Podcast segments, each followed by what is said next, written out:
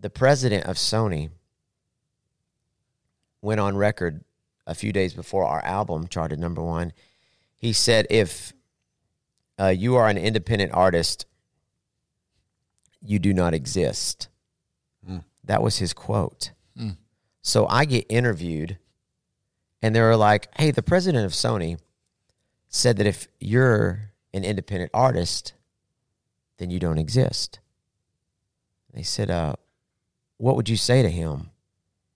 I said, well, I guess I'd say, well, sir, my name's Aaron Watson, and I'm an independent artist, and I got the number one record in all of country music this week. Yeah. So I guess I exist. So I guess I exist.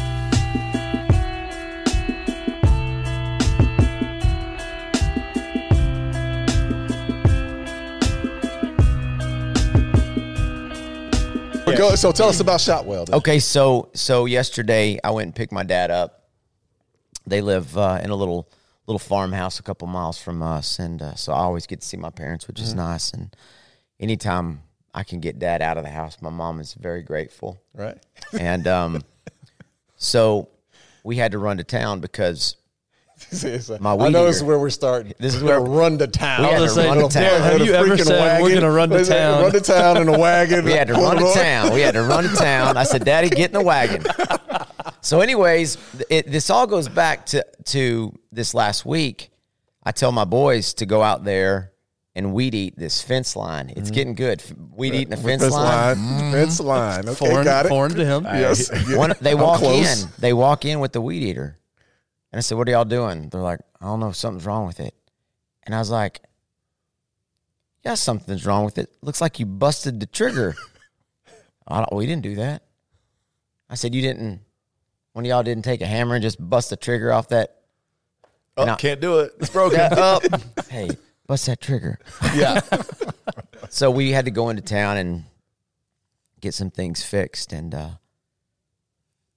I missed my turn, so I got off the loop there, and there's Shotwell Stadium. And I said, Dad, how old is Shotwell? He said, I don't know, probably from the 50s. And he said, I remember, my dad grew up in Midland. Mm.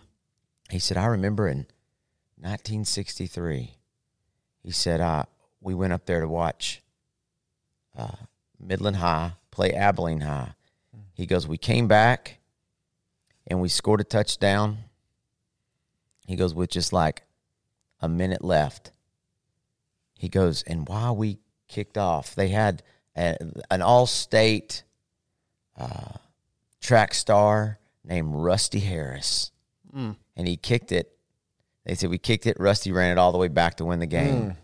And I said, how in the world can you remember some kid's name from 1963? So I look it up. Sure enough, all-state, like running back, Rusty Harris. And you hear my dad's 100% disabled from serving in Vietnam, and he's got some brain damage and stuff. I mean, you wouldn't know. He's sharp as a tack, but he can't remember. He's always forgetting stuff. Right. And then he starts pulling out stats. Rusty Harris. Football is religion out there, man. It is. You don't forget that stuff. It is. It's a lot of fun too. Yeah, absolutely. Shotwell Stadium. Yeah. We're just gonna you boys. Yeah, I was gonna say we're just gonna talk Abilene for the next. Yeah, we'll just talk about Abilene. So how big is Shotwell Stadium? How many? What does it hold? Well, what does it hold, or what has it held before? It's two different questions. Huh. What does it say it holds? Yeah, what does it say? I think it's 18. Yeah. 18 or 20. So what has it held, like 10? So the crosstown rivalry back in the day was Abilene High versus Cooper, and we would fit every bit of 23,000 people. Seriously? That's the biggest crowd you've ever – you know what? No, that wasn't the biggest. You ever played it? We played another high school game at your old house, the Cowboy Stadium. Yeah. Filled up the entire lower bowl, and then – that was the next game. That was South Lake and Allen were playing the next game. No, I was going to say – the fans just got there a little bit early. Actually, it was South Lake versus Abilene High.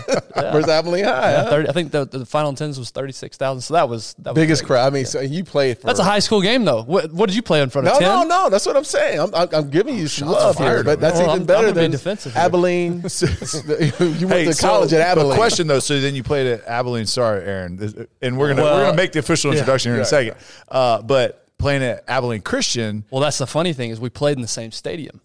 I don't know if you ever went to an ACU game. Oh, yeah. Well, the thing that was bad for ACU back in the day is that, Abilene High play there, and the place would be packed. That's where I was going. Yep. AC'd play there, mm-hmm. and it was crickets. Wow, I went from packed stadium in high school to playing in front of 8,000 people maybe in college, which is why a lot of people end up quitting or moving on or doing something that's like, this is worse than high school. What am I doing here? So now they built a stadium on campus. It's a much more intimate feel, so it's a better environment. It's a better vibe now. It didn't have a good vibe.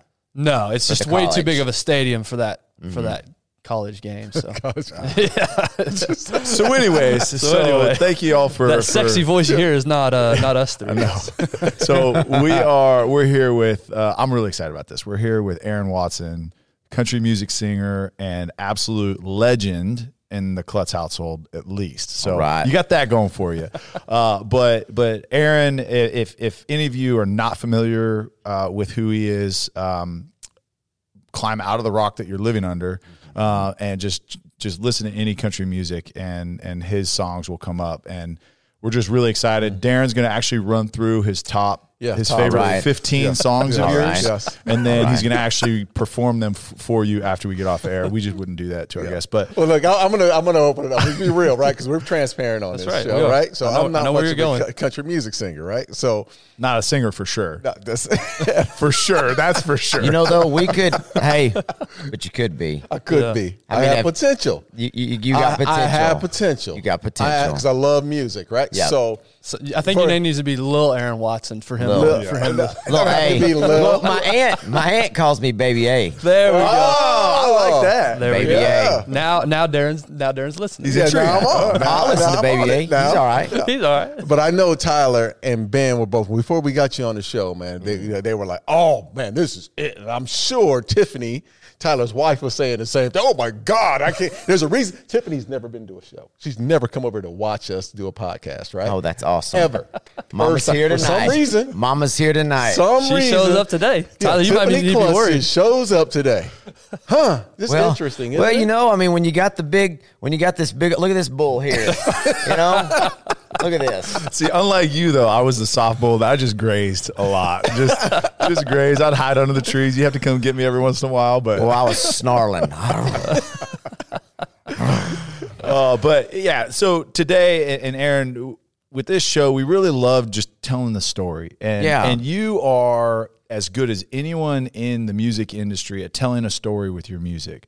I mean, I know Fence Post is still one of my all-time favorite songs, just because how you relate it, and then Underdog is another one too. Yeah. Like I forced my kids, and my wife's over there, I forced my kids for when that came out, for the first like 3 months, just we're playing that on repeat. Yeah. Look, these are lessons in this song that y'all need to hear. Mm. But we want to tell your story, and we want to hear, you know, growing up in Lubbock and then going to school down in Abilene, and now you're in that area, as you guys all heard coming on. But let's go back to the point where, okay, hey, I'm transitioning from, you're a baseball player in high school, correct? Yes, sir. And then what's next? Like what is Aaron gonna do? Were you already playing music at that point? What was, you know, I mean, and I grew up in Amarillo, which Amarillo, Lubbock, it's kind of the same. Did you go to school? They're just one pasture away. Californians, yeah. It's a big pasture. But, you know, for me, baseball,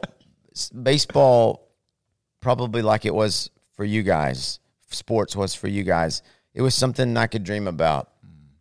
And it was also something that I could share with my dad. I mean, when I was, you know, a teenager and being stubborn,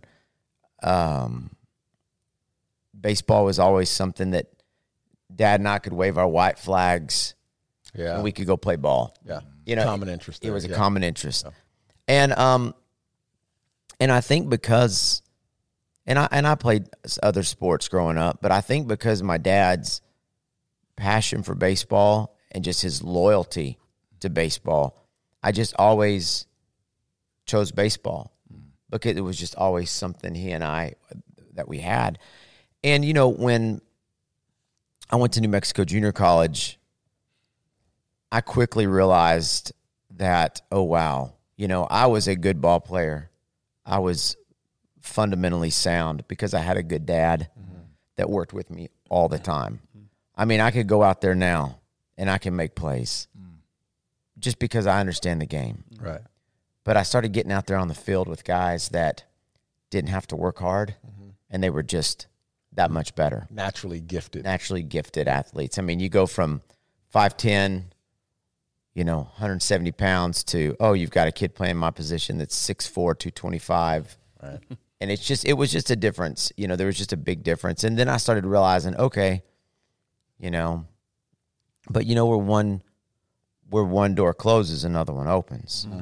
And I've always loved music. I love all kinds of music. I love everything. I mean, I literally love everything. I got grounded for about a year when I got caught with Dre's album, The Chronic. Oh, yeah. The Chronic was a classic, brother. Hey, we're talking. Your bark was loud, but your bite wasn't vicious. And the rhymes you was kicking was quite bootylicious. You get what doggy dog, oh, is he crazy? I don't even know what it means. But I got grounded for a year for it. Pretty sure it was the next track. See, Darren, you had him in this box on the way up here. Oh, I'm listening to every track. Baby A, Big D. Yes, that's right. We're in, brother. We're in. So I love, I love music. I've always really been infatuated with the lyrics. Like, I can read any artist's lyrics and go, ooh, man, they're going through some stuff right now. Mm-hmm. I've always been infatuated with that side of the art. And I think for me, I needed that dream. I needed something that I could dream about. So it was like music became the dream. And, to make a long story short, every country boy that plays country music loves George Strait. Mm-hmm. And when I went to Nashville, I mean, I had every door slammed in my face. Mm. And not just slammed, but like, you'll never be good enough slam. I mean, it's like, it was pretty rough. I've thought back to some of the things that was said to me back then. And I thought, that just wasn't very kind. Mm-hmm. Like if I was in that position, if I was the head of a label, right, I would have told that kid, hey, you're not what we're looking for right now. Mm-hmm. Right. Go home, mm-hmm. keep practicing. And you know what? You never know. Yeah. That's what they should have said to me. But I remember I went home pretty defeated. Mm. And my dad was like, listen, that's what those idiots told Willie Nelson for years. Mm. Don't listen to them. He said, you don't need them. He said, you stay here in Texas, you make your music, you grow your business. And so we did. And, we just started, I put out a record about every 18 months to 2 years, and we were touring all the time and just started growing, And was that all independent? So all on your own dime. So booking your own shows, everything, doing all of your own. Mm-hmm. Wow! And just being a businessman. Yeah, right. I didn't know I was, but really being a hustler. Yeah, right. Like it's no different. It is no different than when I was growing up and I had a lawn mowing business. Right. And I tell this to kids: if you want to work, if you want to make money, you can. I would. I had this little rig where I could strap the gas can to the push mower, and I'd go up and down the block. And if I saw a yard that looked like it needed a little love, I'd knock on that door and I'd ask them, what would you pay me? And, it didn't matter if it was $15 or whatever. I'd be like, okay, it's $15 more. That's right. And I mean, my dad bought the mower and the gas, so it was just all profit. Yeah. Right. All profit. Tax free too, right? Yeah, absolutely. Cash. All about that cash.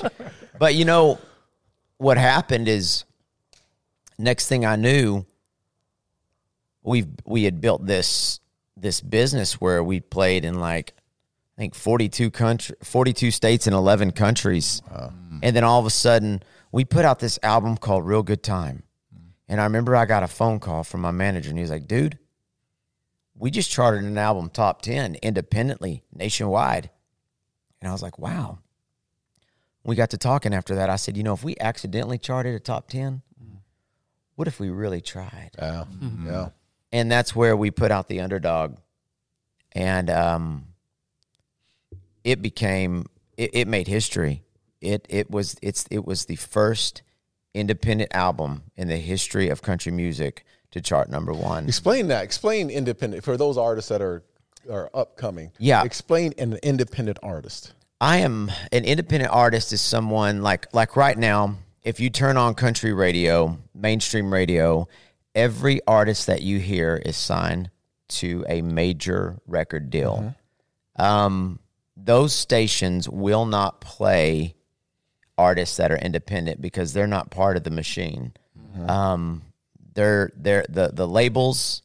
I mean, it's a bit of a dictatorship. Mm-hmm. I mean, they completely control the situation. I always say, God could give you the greatest song in the world. It could be perfect in every way. And those mainstream stations wouldn't play it unless you first signed a record deal. Mm-hmm. That's just... And is it true that, I mean, you've almost got a lobby, and so even the radio, the media heads that mm-hmm. own the radio stations, they've also got to, there's a political game there as well getting in, yeah. right? So if you're like, and I'll just throw out another one, Chase Rice is one that has not necessarily played the game mm-hmm. as much. Maybe he has recently. Yeah. I've known him for a while. I know Chase too. Yeah. Great dude, man. Yeah. And he's real. I mean, he shoots it straight. But he's like, man, I don't have the energy. I just want to play some music. I don't have the energy to go play that game. Is that as well, or is that tied to the label deal? You know, Chase is a very unique situation with he's been able to do his thing, but also he's had such big crossover hits with like Florida Georgia Line and stuff that it's given him a lot of lobbying power. Yeah. But he has definitely had, roadblocks because he hasn't been part of that big system. And that's kind of what happened with us is we had The Underdog. It went number one. And I thought, man, let's keep throwing punches. And we built a small label that I owned and called Big Label Records because I thought, when people always like, have you signed to a big label? Or are you? I'm like, yes, yes, I have. How big is it? Well, it's called Big Label Records. At the post office in Abilene, we didn't get the big box, but we didn't get the small one. It's kind of the one right in between. So it's, it's kind of big label. But we put out this record, Vaquero, and Vaquero did amazing things for us. And we had two top 40 hits, and one of them was a top 10 hit, and which is just crazy because we just kind of snuck in the back door on mainstream radio. And I don't have any animosity towards major labels or mainstream radio. I kind of, when I put out a song, there's a lot of, program directors at these radio stations that I'm friends with, and I'll say, hey, here's my song, but you cannot play it. You are not allowed to play it. So just know you can't play it. Just tease them. Yeah, because I know they can't. Right. Yeah. Like, even though they'd like to play it, they call them program directors, but at the end of the day, they're playing what the man up in New York City is saying play. Mm. But I give them a hard time. I'm like, here's a new song. It's amazing. But don't you play this song. You don't have clearance. I'm not, we've had so many things like that. It's just been such a blessing. The song, my song Out of Style, I won this BMI award where they give out for the most played song of the year. And I remember they gave out 40 of those awards, and when they would give out an award, there would be the artist, all the songwriters, all the people from their record label, all the people from their publishing company, everyone would go up on stage. There'd be 30, 40 people up there. And when they called my name, I was up there by myself. So. And the president of BMI was like, you're the only 100%er that I know. And I said, what does that mean? He goes, well, you wrote it by yourself. You produced the album. Yeah. You own the album. You published the album. So it was one of those things where that was an honor, winning that. But the best honor was afterwards. I had several young artists that were independent come up to me afterwards, and they said, hey, thank you, because you just showed us that we can achieve our dream without having to go that major label route. really it applies to all things. Mm-hmm. I mean, it's about growing your brand. Y'all are growing your brand right now. Right. And that's really what it's about. It's about growing the brand, believing in yourself, working hard. I love that overview, but I want to go back a little bit. Okay. You talked about, and sorry, Tyler, if this is where you were headed, you talked about transitioning from your playing days and then you went to Nashville. Mm-hmm. Talk to us a little bit about that, because I'm more interested in hearing about the doors you were talking about closing your face. Let's talk about that a little bit. Well, the one thing that's great about baseball is everyone's heard this analogy, you know, a Hall of Fame hitter fails 70% of the time. Mm-hmm. And it's one of those things that, you know, it's like when I tell my boys, I'm like, you know, if one of them gets the game-winning hit, you know, on the way home, you know, I'm pumped up. I'm fired up for them. And I'm going to say, man, enjoy this feeling. Enjoy this. You worked hard. I said, but understand we're going to have some car rides home where you struck out. Mm-hmm. And I said, just understand, you relish, enjoy this moment, but also understand that this isn't. Yeah, it's like one of the boys of course, I've brainwashed them into loving certain players. And, of course, they've, you know, one of them has just, you know, Jordan stuff all over the place because I love so many of his quotes and stuff. And, I mean, but Jordan has a quote talking about how many game-winning shots he made mm-hmm. versus how many he missed. Yeah. And you're like, whoa. You know, they don't mm-hmm. show the misses. Right. Mm-hmm. And so, but, yeah, I remember,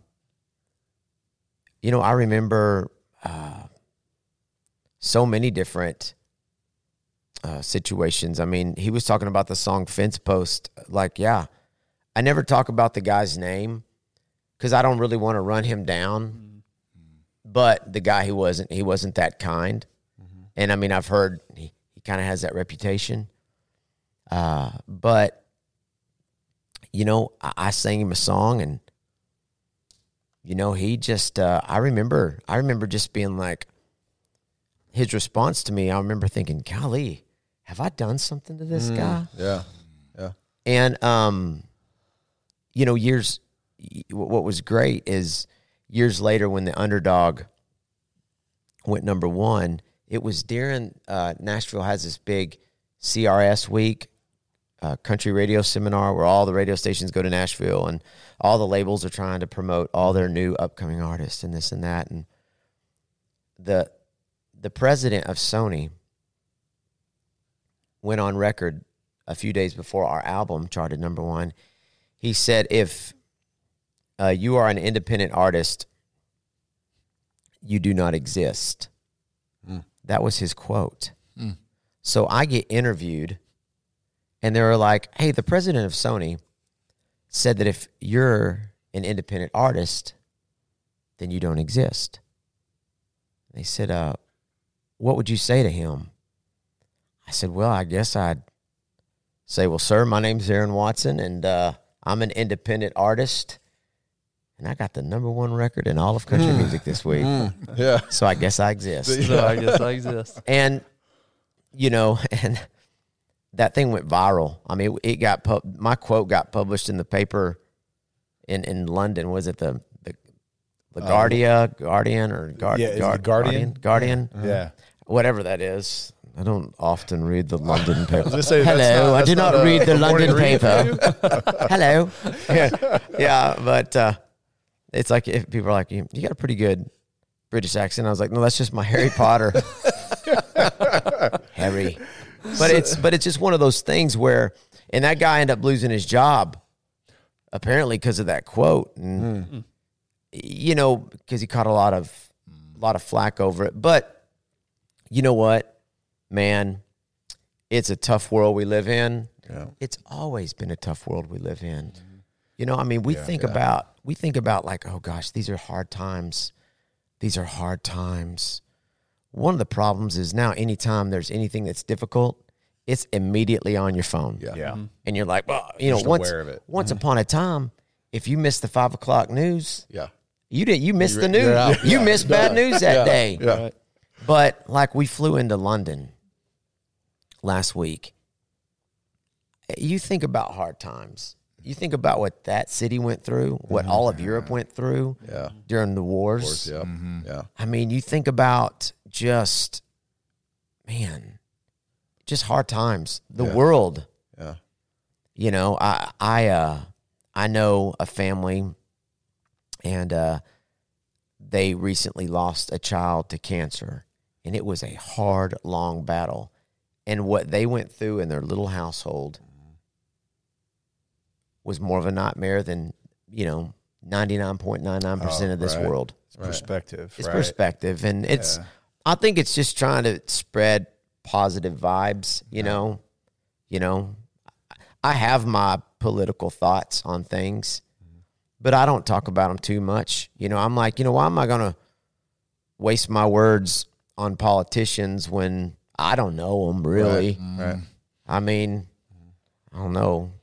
You know, my thing is I always say, you know, I stole this from a, who did I steal this quote from? That's the deal. You steal a quote and you forget where you got it. Well, if I forget it to who to give credit to, I'm just going to use it. You know, give somebody. But it was like, I'm neither for the left wing or the right wing. I like the whole bird. That's right. And that's a you know, it's sad that bad things happen. It's sad to think that, oh, we need somebody to come over here and bomb us to unite us together. Like, for real. Like, how about we just go, let's just forget about the bomb. And let's just, you know. Yeah, and again, not to get too political, because I've got a follow-up question to one of the things, but it's a point where it's been so good for so long, right? Oh, yeah. That we create these, it's hard and it's divided. And yes, like, those things are real, but like you said, imagine living in Berlin, right, post-World War II. Imagine living in Haiti right now. Yeah. Right now. Yeah. Imagine living in places in Central America and Africa. I mean, again, our perspective is so off, and that's what's hard to watch sometimes. If we have so many people, we talk about it quite a bit, is so many people that haven't left their little bubble, that you just create all this negativity because you're bored, because you know what you say the quote all the time, right? Like, hard times create tough men create good times create soft men create bad times. Right. Well, it happens all the, like in the Bible. Yeah. It happens all the time. You know, it's like Israel, the Jews were suppressed. They finally are devoted to God. They fall back. Yeah. Yep. It's like, yeah, it you see it in boxing all the time. Yeah, you see McGregor do it. Yeah, man, he had the eye of the tiger on top of the world. Yeah, and then he started. He starts making headlines. He's getting in fights at bars at night, and I'm like, bro, you should have been getting in bed early so you could be training the next morning. That's right. And but it's the nature of us. Yeah, I've done it, and I have to slap myself and go, whoa, you better get after it. That's right. You got it. Right. You know, and that's where.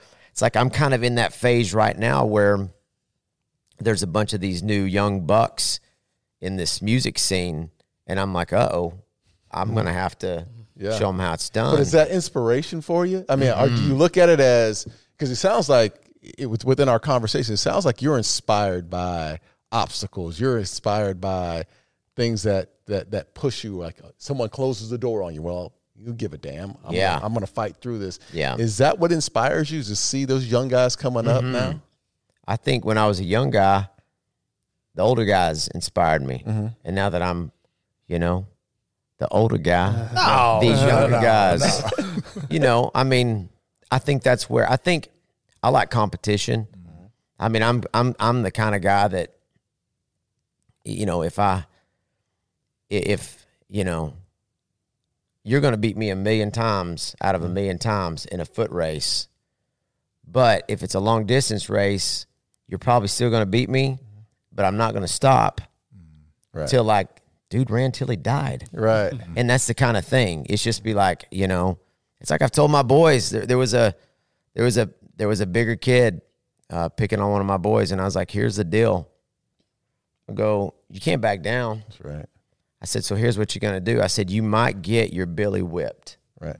I go, but you better make sure after that fight, that big guy's like, that wasn't worth the time. I ain't going back for more of that. No.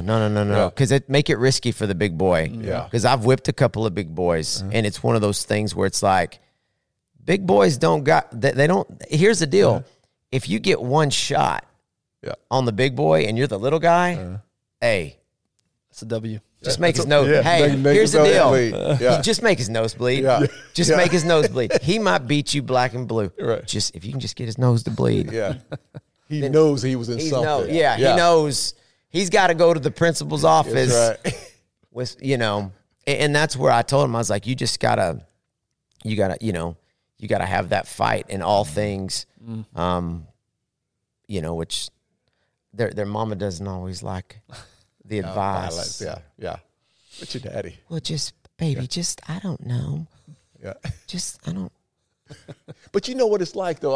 I just had this conversation with my wife the other day. My wife's Tiffany. Name's Tiffany, by the way. Hi, Tiffany. Great friends with this one over there. And they probably think, no, I think this one's a little more thuggish than mine. But the mindset is, like, we know what it's like to be in the playground with boys. Right? And nothing's fair in those playgrounds. So if you don't equip your kids with some skills to say, hey, look, the bully pushed you around yesterday. And I tell my kids, all my kids, hey, just walk into class the next day and just slap his ass right in the mouth. You'll never do it again. Even if the teacher tells you to get out of the room, send you to prison, I got you. Don't worry about it.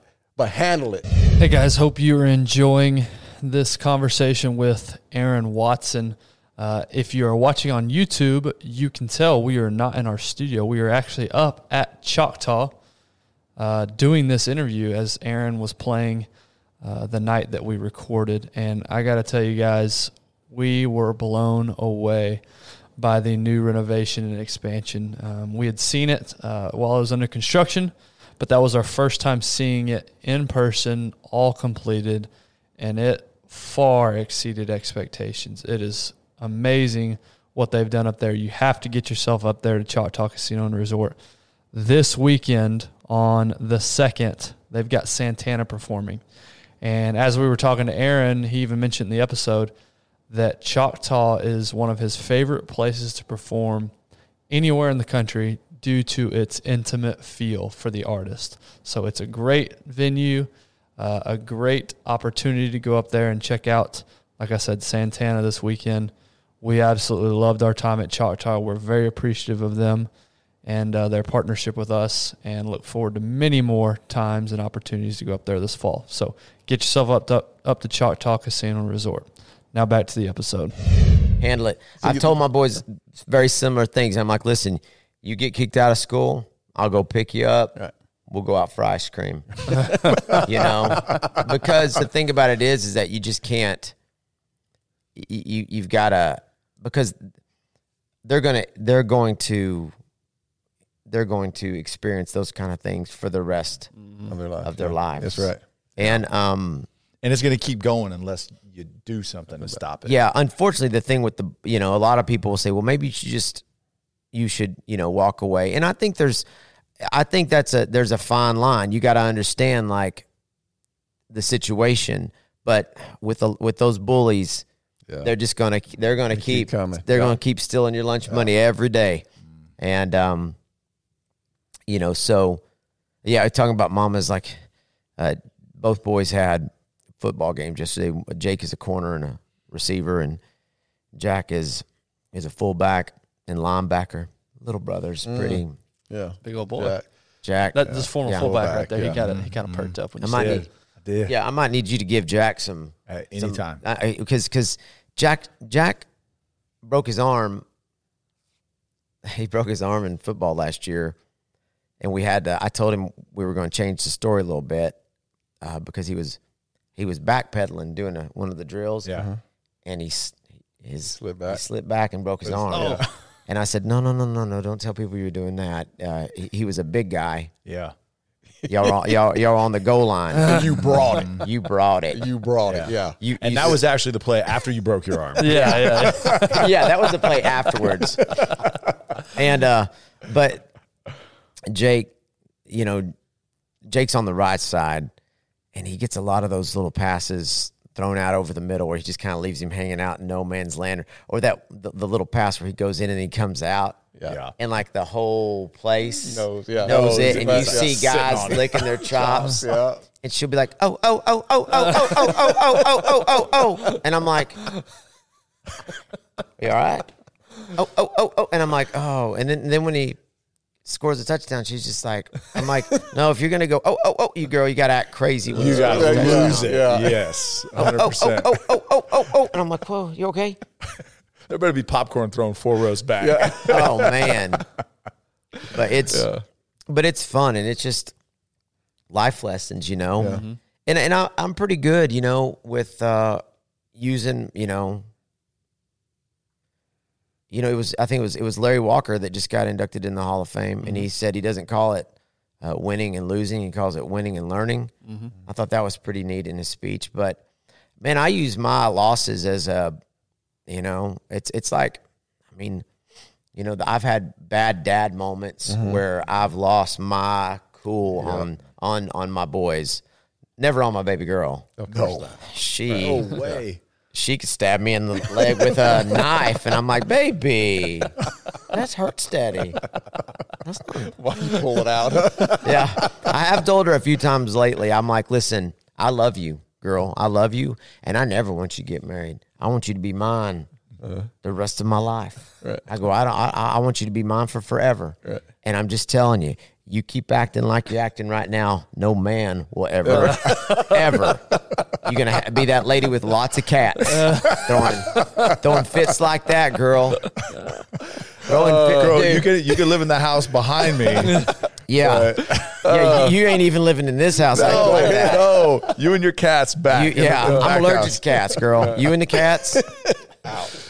So before talking about family, you talked about that period, and you started really and what, 99 was like mm-hmm. your year where you really got into kind of getting started, trying to get the ball rolling. It was slow. So and then it was late 2000s when started. I mean, it was a 8, 10. I know in Fence Post, talk about 10 years, right? One of his lines in it is, right, I was an overnight sensation. About 15. In just over 10 years, right? The line in the song, which I love that. Mm-hmm. But so 15 years of just. Yeah, I became an overnight sensation in just under 10, just over 10 years. That's right. So. Yeah, that's what I want to hear about is what does it even look like? What does a day look like when you're trying to make it in country or in music in general? You spent that time, and you mentioned that it was like, hey, we weren't even trying, and we made a number one hit. Yeah. So what was that motivation like during that 15-year grind where you're playing at honky tonks and you're playing at bars and you're booking your own shows and I'm assuming you probably don't have a big bus at the beginning of the deal. No, putting it all together. Van. So what's that mindset? And then and that was a great question, by the way. I want you to go back to Ben's, but what's that mindset for that 15 years? Is like, okay, hey, my goal is this. Or I just love what I'm doing. Is the same thing for y'all. If you had a bad game. Mm-hmm.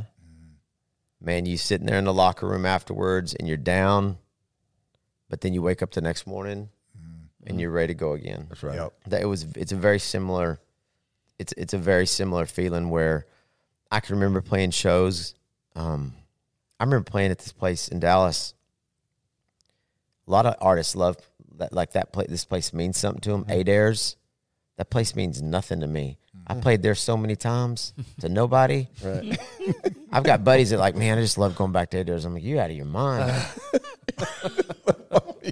I don't ever want to even see that place again. Yeah. I remember after a show at Adair's, there was nobody. And this place is a small little dump. Mm-hmm. And it's iconic. They got great burgers. Mm-hmm. And the people there were always sweet to me. But I can remember going out back and just sitting on the curb after a show going, oh, man, that was rough. Yeah. People didn't care.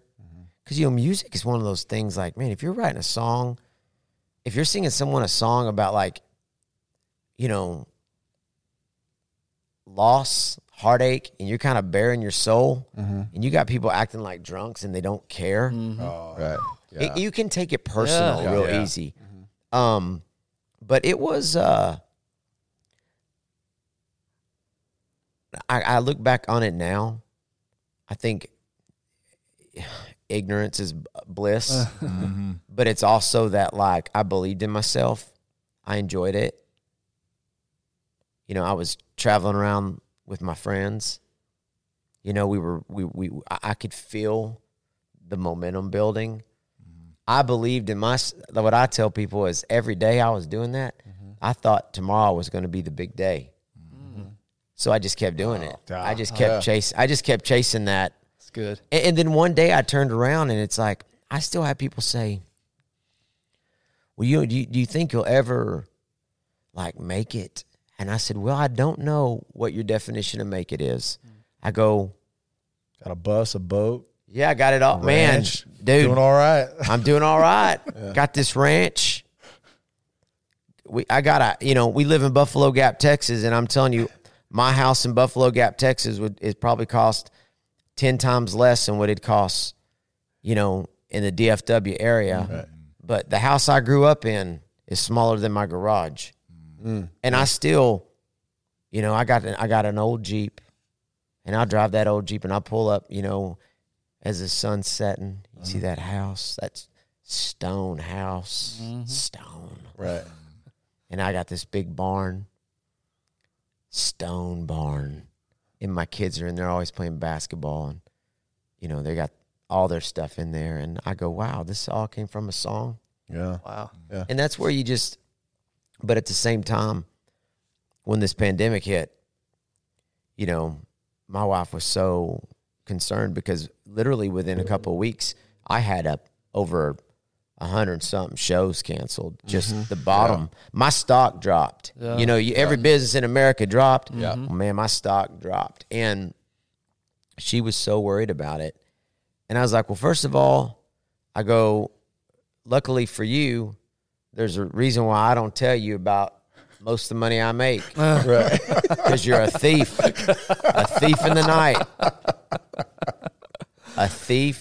the night. I said, so there's a reason. Like, I've been smart. There's a reason why I don't tell you things, and I'm just like, just hide that.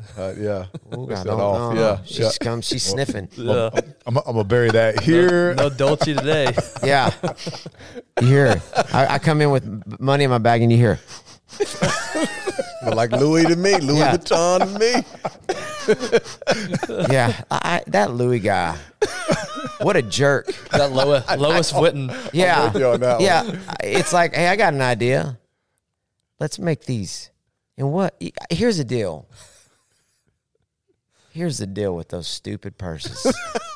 Hey, you by yourself. No, you by yourself here. Hey, this is independent thought. This is independent opinion. This does not reflect the Darren Woodson Show. I'm going there. Go in by yourself. Because the company. Here's the deal. They can't say nothing to me because I own stock. I own part of you. I own that company. I own part of that company. It's in the closet.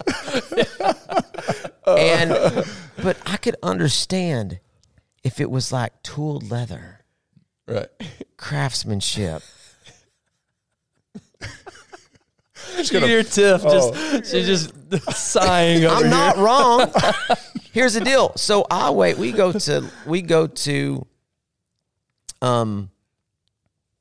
We're in London. And she said, hey, there's this store I really want to go to. And I'm like, okay. First of all, there's some like 10-story. What's the crazy fancy place? Yeah, what's that store? It's got everything under the sun. Everything. Food in London. Yeah, what's that called? It is amazing. It's not like Gilbert's or it's something like that. Yeah. Anyways, we were there. We go there all day. And she's like, there's this other store. I go, we were all. What else could you want? Right. That has everything. They had everything. And so we wait in line in the rain. This is before the pandemic, but they only let so many people six people in at a time. Huh.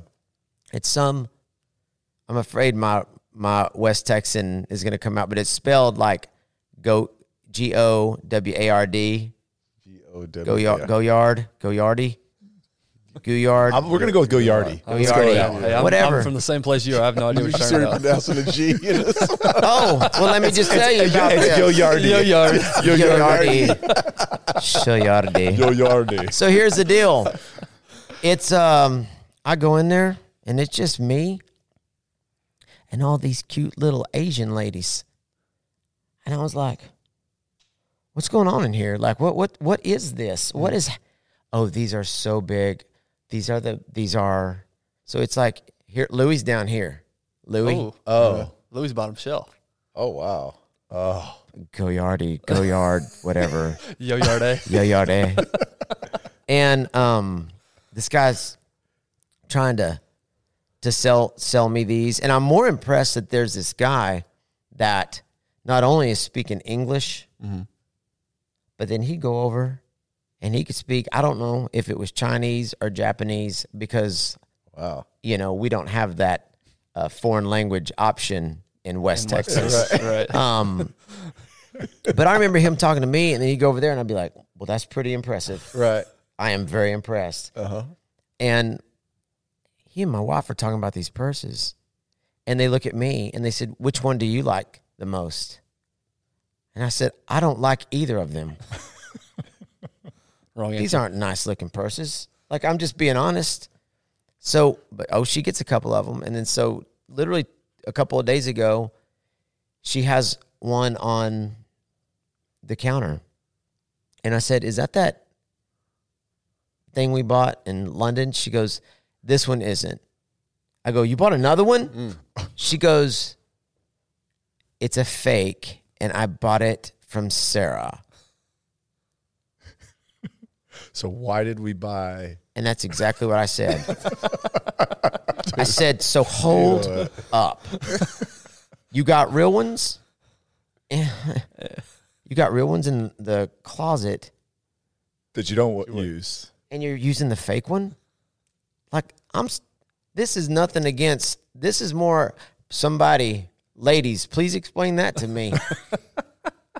Darren, you had these kind of conversations before? My mouth is shut. I'm not saying a damn thing. You should have heard all the things he was saying off air. Off air. Woo! Only reason Aaron brought this up is because Darren was talking about it. Yeah, boy, he was going off. I told you you're going by yourself on this one. Boy, this is a big one. This is a dude that has the LV print on every backpack that he has. Please. But I think he's got like a leather wristband that he paid like $5,000 I do for. Feel your pain though. Hey, here's the deal. Hey. I do. When you got 3 rings, you have any backpack you want, bro. No, you can't. No, you can't. Because I'm right there with you. We've been to Italy a few times, and I sit there and look at the prices, and I'm like, God, that's it's tax free. Oh, that's what in Italy, in Milan, she got one. Oh, yes. It's tax free. We walked in and like full out arguments. Well, I'm not buying that shit. You crazy? That's like a Bentley. I don't even buy a Bentley back home. So I got this old Jeep, and I love this old Jeep. You know, it's 20-something years old, and I like it because I can take it to the ranch, and if I run a tree up the side of it, I'm not like, and it's a standard, and I'm teaching my boys to drive on it, and Jolie soon. But one day, I'm in the garage, and it's like click, click, and I'm like, oh, dang it. And it was just the battery. But she goes, hey, why don't you just go down there and buy you a new one? And I said, a new Jeep? She goes, just go buy you a new one. I go, I just want to thank you for your generosity. Yeah. Thank you for letting me do that. I appreciate that. I was like, if you'd have said, hey, I'm going to stop spending money like it grows on a tree. And I'm going to get a job. And I'm going to buy you a Jeep using the money that I am working so hard for. You need to do a song.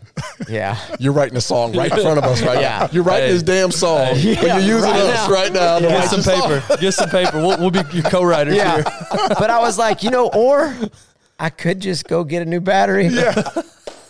You're talking to a species that wears the same workout shirt for 9 years and refuses to get rid of that workout shirt. Yeah. Because I like it. It's fine. Because I like it. Why would I get rid of a car when I could spend $87 on a new battery? Oh, man. It's like, oh, I love the old Jeep. The old Jeeps are, you know, but, oh, it's fun. Oh, that's awesome. And, you know, it's funny. My boys are, you know, my boys are kind of the same way. Well, Jack, we were talking off air about when we played in Stade. You're right. Stade. All the in Switzerland, all the cars pulling up, and I'm like, whoa, you know, I'm like, oh man, you know, in Buffalo Gap, Texas, you see a Corvette, and it's like, oh, my God. Oh. We made it. He must be 1982 Corvette. You must have oil money. 82 Corvette. Oil money. But it's bright like yellow too, probably. Yeah, but I was asking Jack one day what his favorite cars were, and he was like, Dad, the car I want, I either want this, like, I saw this 1980-something Mustang 5.0, or I like this, the Bugatti something. And I was like... Couldn't pick two more opposite. So one cost $3,500, right? And one of them cost $3.5 million. I said, I like that 5.0. Yeah. Oh, yeah. That's achievable. Nice.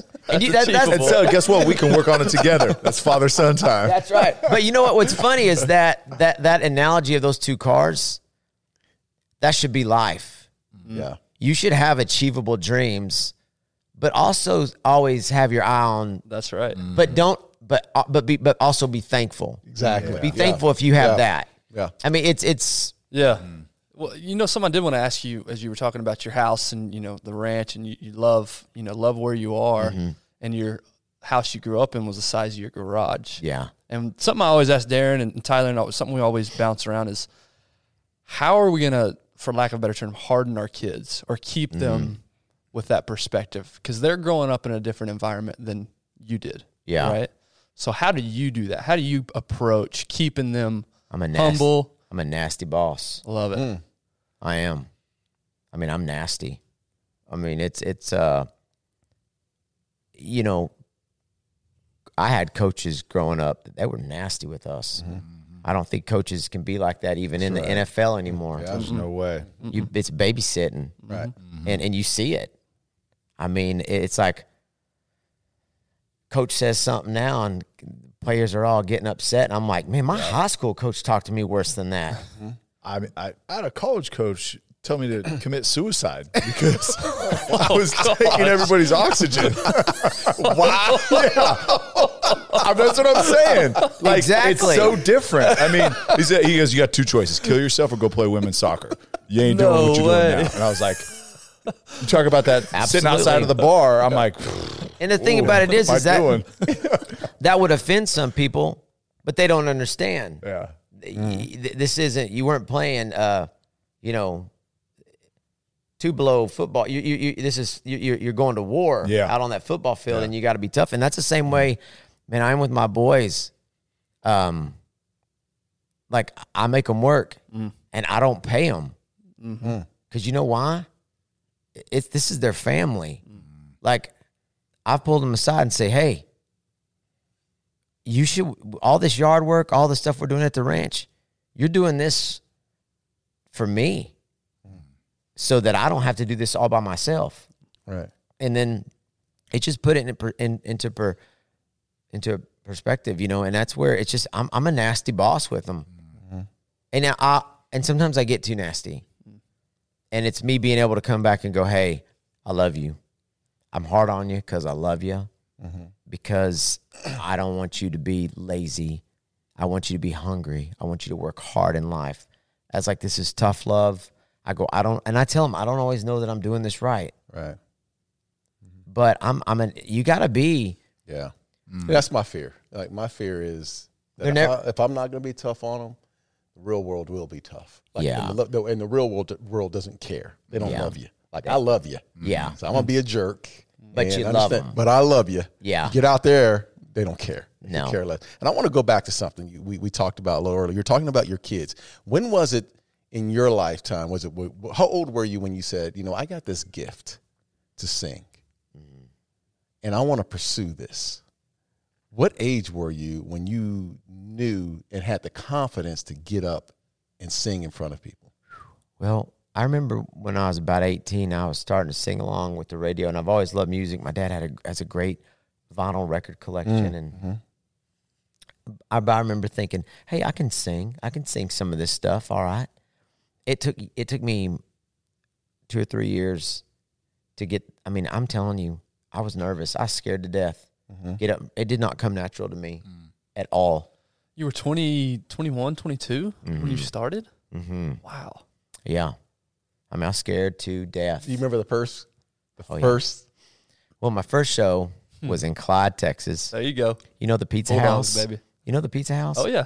Oh, yeah. So there's this Pizza House in Clyde, and we got asked to play the Widows and Widowers Convention of Abilene. Widows and Widowers of Abilene. Sounds like a riot. Little club. I'm about to laugh. I feel like those widows and widowers. Well, let me just tell you, alternate motives. Let me just tell you. Hey, this says something. Bring us together, Aaron. This says something though. Hey, this says something about something, and I'm not going to say what that something is. But there were no widowers. Yeah. It's just a bunch of little old ladies. Yeah. We kick off first, boys. That's at the end of the day, it's like at some point they put that final nail in the coffin. Right. We're done. I mean, I remember going, "Where's all the old men?" Right. And I learned a lesson that day. Right. So, but I remember we started playing, and it was too loud, and they were all holding their ears. No way. We had to turn it all the way down. Then By the time it was just me, it's just you singing acoustic. But I remember we played this place in downtown Abilene that's not there anymore, and it was packed, and the kids were going crazy, and I thought, hey, this is fun. You know, it's kind of like, you know, if you've been in a situation, you know, probably when y'all first got in the league, you were playing to not mess up, maybe, right. And then all of a sudden one day you turn around and you go, oh, I'm having fun. Yeah. Mm-hmm. Yep. And that's when it becomes, that's when you can be dangerous. Everything slows down. Yeah. Yeah. And that's where, I mean, I think that's where, you know, I started going, hey, I like this. And I also too, there was always this something inside of me that I wanted to have a job that would give me the opportunity to take care of my mom and my dad. Uh-huh. I think that was a big thing for me. And, you know, they took such good care of me growing up. I mean, my dad's 100% disabled, like I was telling y'all earlier. And he was a custodian at our church. And I share that a lot with my kids, but I had a pretty, I guess I would call it a career defining moment, probably when I was 12. And this is probably a good thing to tell. We were talking about how do we prepare our kids, not make them spoiled and lazy. But we cleaned our church growing up, and all my buddies were going swimming, and literally right across the street from our church was the Amarillo Swim Club, the big pool where all the kids hung out in the summer.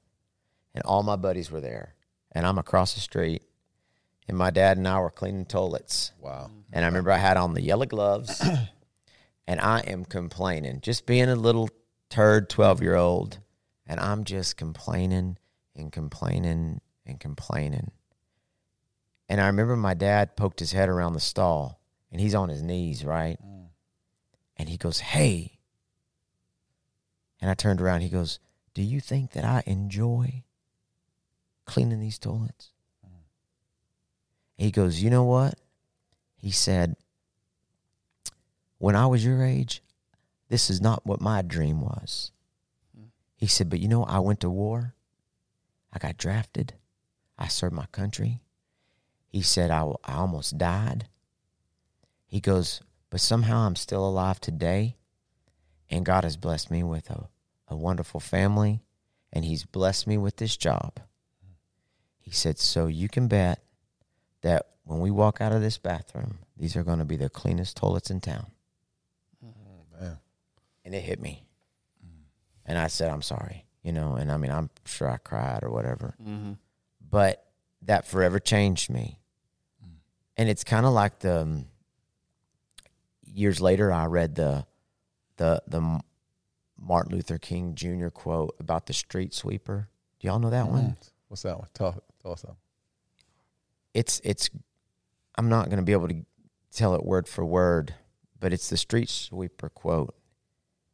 And it's where Martin Luther King Jr. says to the street sweeper, you make sure that you sweep these streets so good that if Jesus comes walking down that street, he says, man, these streets had a mighty fine street sweeper. Right. And it's just whatever you're doing, mm-hmm.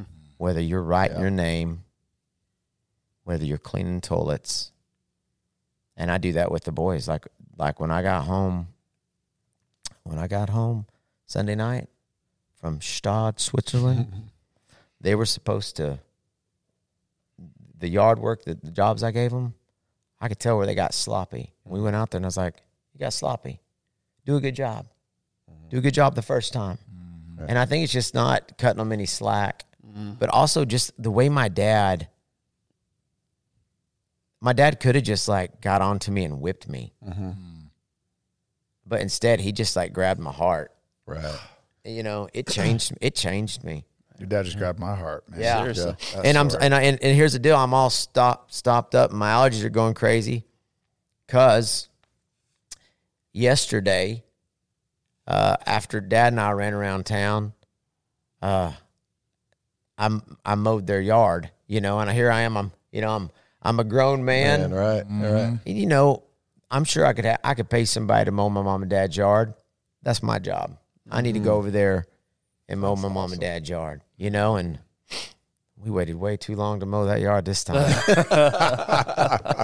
Dad likes to mow it, so he'll be like, I'm going to mow it. I'm like, okay. Well, y'all might all come over here. And I'm like, oh, now that it's 4 foot tall. Yeah. Oh, you bet, Dad. And one of the things that I feel like kids these days, you know, because everybody has a landscaper, everybody, mm-hmm. like mowing yards, but being a push mower with a bag. Oof. I mean. That's how I do it. You can't, yeah. And I did until we got a little bit bigger. That take me 3 days. Yeah, 4 acres would be a little tough with a push mower. But man, that's something that's so important for kids. I mean, to do that stuff. Just they got to work. Mm-hmm. They got to work. Yeah, yeah. That's what. And you know, I'm the same way. You know, we could pay somebody to mow our yard, but I'm the same mentality. I'm like, no, I want them to see me actually struggle. Yeah, because it's one thing to go to work all day, but they don't see me there. Yeah, I don't see how the work I put in there. Yeah, they need to see me actually struggle at home. And that's kind of like, you know, when the pandemic hit, that was part of my plan. I was like, I don't know how long this is going to last. I said, I've talked to some of the booking people, and they said we may not work for another year and a half. Yeah. I said, so we're gonna plan for the worst, and I said, and it's gonna be fine. Yeah. I said, I'm gonna figure out other ways to make money. And I said, we're going to do all our own work. I said, we're going to take care of everything. I was like, you know, we had someone that would always come clean the house for mama, you know. Mm-hmm. And luckily for us, the lady that was cleaning, we didn't have to let her go because she was like, I ain't going to nobody's house. Right. You know, and but we took over everything. And we worked and we worked and we worked. And I did all kinds of things, Zoom concerts. Mm. You know, I mean, I put on the hustle. Mm-hmm. I would handwrite lyrics. I still do it. I buy these canvases, these hardback canvases. I think they're probably 50 cents a canvas. And I will write my lyrics, the chorus of a song on there. And I bet I did nearly 1,000 of those. Really? Mm-hmm. Sucked. Right. Felt like schoolwork. Sitting there, started putting on reading glasses because my eyes were. But you just find a way, and I just showed them. I said, "We're going to find a way." Yeah. I love that. Yeah. Talk to us. Yeah. Go ahead. You go ahead. I was just saying, talk to us about It's not simple at all, but I don't even know, like, what's the inspiration for songwriting? How do you even go about that? That's where I was going. How do you come up with your lyrics? I love writing songs. It's my favorite thing, and I'm always writing. And I like waking up in the morning, making some coffee, and it just kind of depends on the mood that I'm in. Mm-hmm. You know, it's like we actually just put out a song today called Crash Landing, and I don't know what kind of depressed, pissed off mood I was in when I wrote that, but I was, and so I wrote it. You know, it's like that was the mood that I was in. So it's just like. It's like for a painter, I'm sure painters, they don't want to always be painting, right. You know, sunrises and right. pretty landscapes. Man, sometimes maybe they want to paint a thunderstorm, and but I'm always looking for that, like a good hook, and then finding that melody. And you know, a lot of these writers today, every song has 4 or 5 writers. But for me, I don't really have time for all that. So a lot of times I'm the only writer. Really? Yeah. Mm-hmm. You ever wrote a song and you knew it was for someone else? Oh yeah, like I'll pretend. Like I'll write a song kind of pretending that I'm writing for someone else. Mm-hmm. You know, whether they sing it or not, right. whether they get it, I'll never know. You know, right. what I know when I'm writing that song that they'll probably never sing it.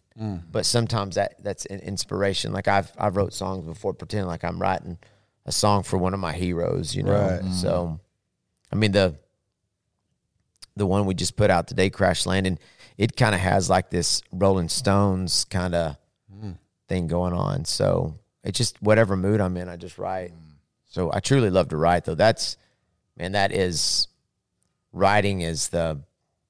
part of the business that I'm like, man. It's interesting when you think about it. Like writing a song, there's not too many things that you can create from nothing. Yeah. Right. Yeah. It's kind of like a true like gift from God. Like you're making something from nothing. Yeah. Like that's when I say when I said earlier, like I got this ranch and this house and everything I got it with a song. Like it's a song. Like it kind of just is something that floats. You can't see it really. Right. It's kind of just floats out there. Okay, so I got it. So you're writing a song, right? Uh-huh. Are you putting the music behind it at the same time? Are you hearing the music behind it? Mm-hmm. Or are you, you know, reaching out to your band to say, hey, I need to hear it this way? Or I usually, it's kind of weird. I feel like it all kind of is coming together. Mm-hmm. And then sometimes, like, I'll have, like, a very elementary melody that I'm kind of working off of. Mm-hmm. And then after I finish it, I'll be like, you know, I need this song needs a little more diversity. This song needs more dynamics. Pizzazz, I think is the word. Yeah, pizzazz. For. Yeah. Flair. Pizzazz. Yes. We don't say pizzazz in West Texas. Yeah. Yeah. I've never said pizzazz. Hey, boys. All right, here's what we need. In the huddle. All right, boys. I need you to put on these rhinestone jackets. Yeah, you're in the huddle. You're like, boys, we're a little flat.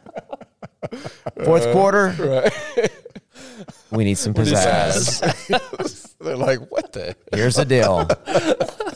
You want to earn more sparkles for your helmet? Sparkles.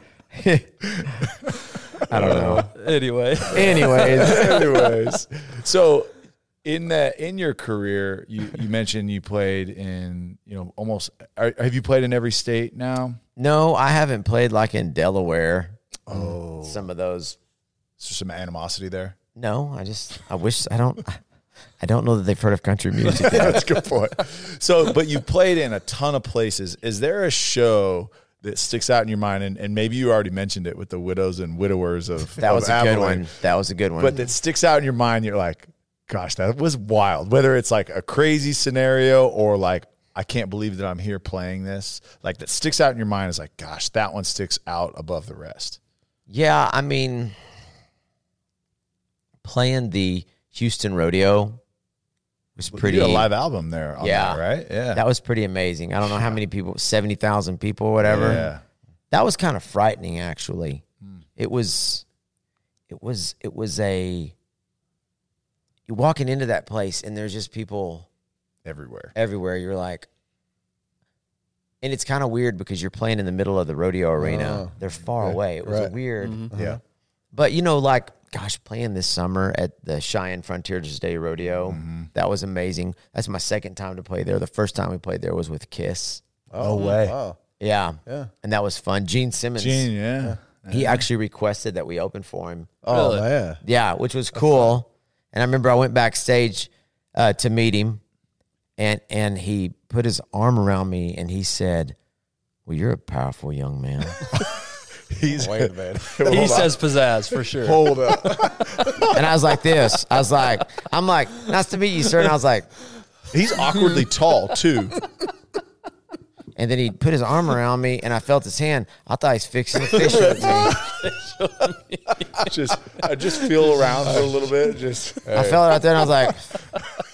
Gene Simmons, the one with the long tongue. Oh, yeah. He's tall. He's tall, too, isn't he? Not only is he tall, but he wears really those boots that have that also. Yeah. Oh, those are definitely Goyard for sure. Those are Goyardies. Doesn't he own Goyardies? Doesn't he own the book? Doesn't he own Kiss's book altogether? Oh, I think so. Yeah. I'll tell you, though, they put on a show. Yeah. That was so much fun. That's an odd match for the Cheyenne Rodeo, though. It was an odd match. It was odd. Did they come out with the?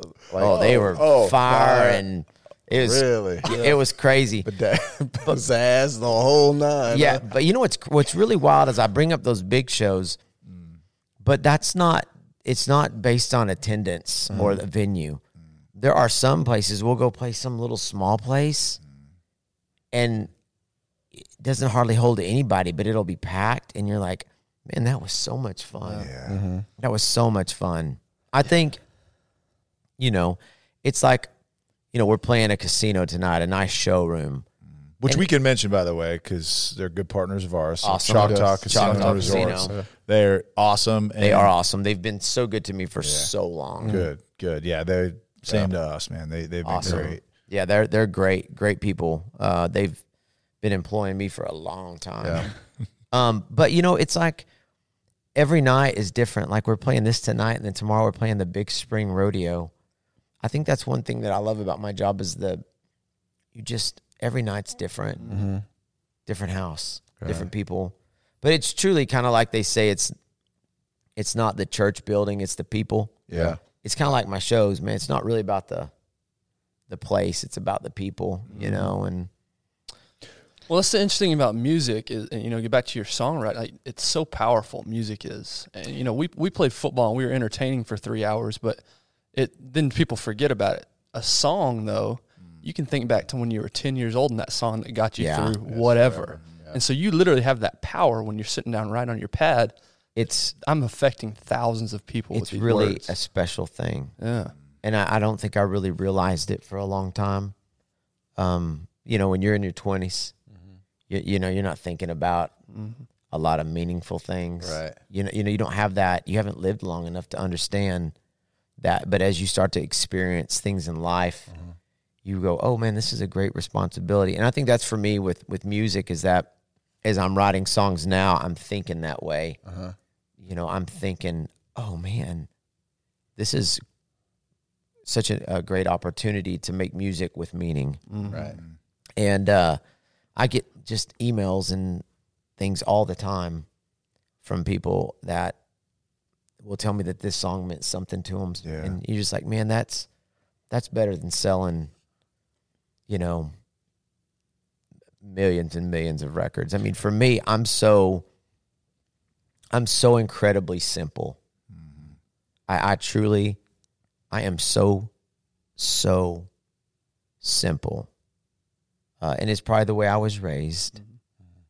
But like when this pandemic hit, you know, I mean, I wasn't worried. I mean, I've obviously, for me, I kind of, financially speaking, from day one, you know, when it's hard to make a buck for half your life, when you start making some bucks, I didn't treat that like that was going to keep happening. Mm-hmm. I was like, we paying the house off, we paying this off, we doing this because Never know. This thing's going to come to an end someday. And yeah. I mean, I always was kind of like, it's going to hit the fan someday. Mm-hmm. But at the same time, I was like, hey, I was like, you know what? Sell this big house, make some money on it, buy us a little farmhouse. I never talked about selling the ranch. You gonna hold on? No, never brought that up. Yeah, that was no. Selling purses because you gotta. We'll sell purses. I will sell purses all day. Girl, you can wait some tables.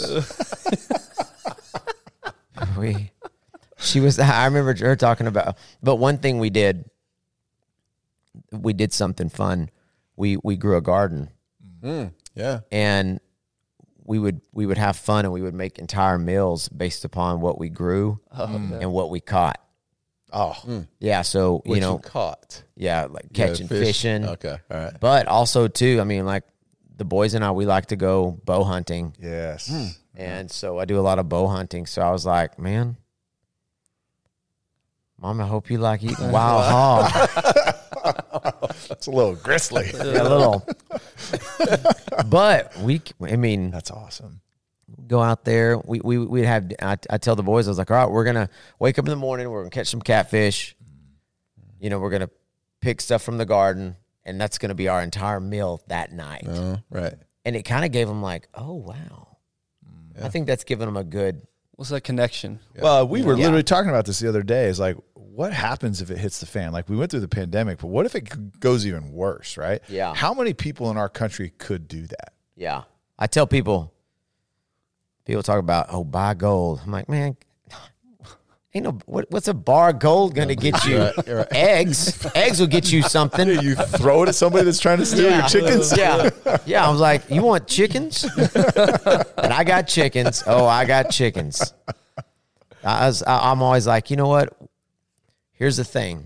I was like, 22 bullets and eggs. Mm-hmm. That's all you need. That's all you need. Because you can trade somebody, be like, hey, I got a dozen eggs. We need this. Right. Mm-hmm. Or, but it's funny. It's funny the conversations we've had with the pandemic. But, it's, I think just those kind of experiences with the boys. I don't really have the little girl thing figured out that well. I don't really know what I'm doing at all. She railroads me pretty good. Yeah. And she's really sweet. She's so sweet, actually. I'm in a real bad. Yeah, you're in trouble. I'm a very vulnerable situation. I think you're buying purses now. Yeah. Well, speaking of purses is one day, she goes, Dad, I want a little purse. I want just this little purse. I was like, your mom's got thousands of purses. Come on. We go in there, and she literally has one of these little Louis Vuitton purses. She's got all kinds of Louis Vuitton purses. I mean, you might grab one Louis Vuitton purse, and there's purses stacked inside of purses. One of those little Russian deals. And I said, you know what? You can have this purse. Oh, you did. Oh, I did. Oh, you did, man. And she went in there. Hey, she went in there, and she had all her stuff in there. And Kim goes, "Where did you get that purse?" I go, "Oh, she got it at the purse store in your closet. In your closet. Thing had dust on it." Yeah. How was that conversation after? Did that go well? I don't even know. That's when I usually go out and get on the tractor. Yeah. Thank you. You gotta get some yard work done. Oh, tractor's call. Oh. Tractor's calling my name. Do your kids sing your songs? They do. They do. It's pretty neat. I'll hear them listening to me sometimes. Uh-huh. My daughter sings a lot. She can sing. Gosh, she sings like a bird. Mm. She's soulful. Is she? She doesn't have a country voice. She can sing. She I don't know what her style is, but she's got more soul. Yeah. Huh. She's got this vibrato, and she does all the really? Mariah Carey kind of whoa, girl. And my oldest boy, Jake, he plays the guitar like a grown man. Really? There's nothing he can't play. Did you introduce him to him early? Yeah. When were you introduced to the guitar? really not till I was probably 19, 20. Wow. I picked it up, huh? I just picked it up. I just never was around it. Uh-huh. Didn't have the opportunity. Man, isn't Aaron Watson awesome? We are loving this discussion with him. Hope you guys are as well. I want to take another quick break to thank our other sponsor for the podcast. Super excited about this one. Brand new partnership with Sleep Number. That's right. The official sleep partner of the Dallas Cowboys is also now the official sleep partner of the Darren Woodson Show. And if you're anything like me, two young kids at home, sleep is hard to come by. And you know how hard the next day is after a night of little to no sleep.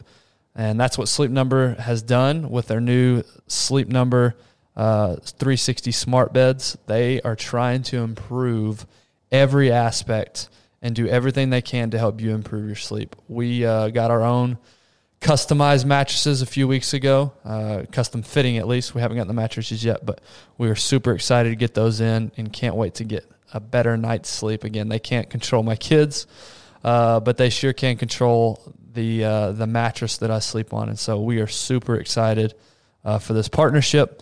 We have a lot of great content coming for you guys by way of, I'll tease it for you here. We'll call them Wellness Wednesdays that we've partnered with Sleep Number with. A lot of great tips coming up on how you can improve not only your sleep, but your overall wellness. So again, super fortunate, super grateful to Sleep Number for partnering with us. Super thankful to you guys for your constant support. And we appreciate you. Go get yourself involved at sleepnumber.com. Now back to our conversation with Aaron Watson. And my middle boy, Jack. Jack's the one, sometimes I'm like, listen, he's got that middle child thing where it's like, you got your cute little sister who can sing. You got your big brother who, you know, he's turning into a dude and the girls are liking him and this and that. And then you got the middle brother, Jack. And he's good at a lot of things and he's smart. And I'm like, dude, you're the one. You're the one that's going to make all the money. I go, you're the one. And then, but Jack, Kim's always worried about Jack because he's in. I'm just worried about him because of his confidence. And last night, after the football game, he didn't get to play a lot. He broke his arm first season last year, and I feel like he kind of just doesn't understand that he's strong. He's got some speed. He just doesn't have the confidence. And I'm like, dude, get after it. And he didn't get to play a lot. And Kim was like, I'm just worried about his confidence. I go, you did notice that the cutest cheerleader on the squad apparently did not care that he did not get a lot of playing time. Because she was like, Jack. They're getting it's his little girlfriend. I was like, yeah, he's gonna be just fine. Good. He'll be. So that's good. The thing. The cheerleaders, they don't know. Right. They're facing the crowd. Yeah, right. How much football did y'all watch when you cheered? Huh? A lot, huh? Yeah. Harari. Yeah, you guys did so good. We got blown out. So good. Oh, you played so good. All right. So on to the song thing. Is there a song that you've written that it's like, okay, that's my favorite? Like. I'm so proud of that, and if my legacy is remembered by one song, this is the one that I would put out there. Yeah, I mean, I think anytime I've written a song, like there's a new song that'll come out on the record this next summer. It's called "The Old Man Said." I'm really proud of that song, and So anytime I write a song, the newest song sometimes is kind of the one that has my heart at the moment. Yeah. I mean, The Old Man Said is a song that my oldest boy, Jake, was born on March the 6th. And this old man that I was really good friends with named Pete Pugh, Mr. Pete, Pete died the day before Jake was born. And that week, Pete called me up and he had me come over to the house. And he wanted to talk to me about what it means to be a dad. And, oh, man, it tore me up. I tried to be tough listening to him. Boy, I remember going out there and getting in my truck and just bawling.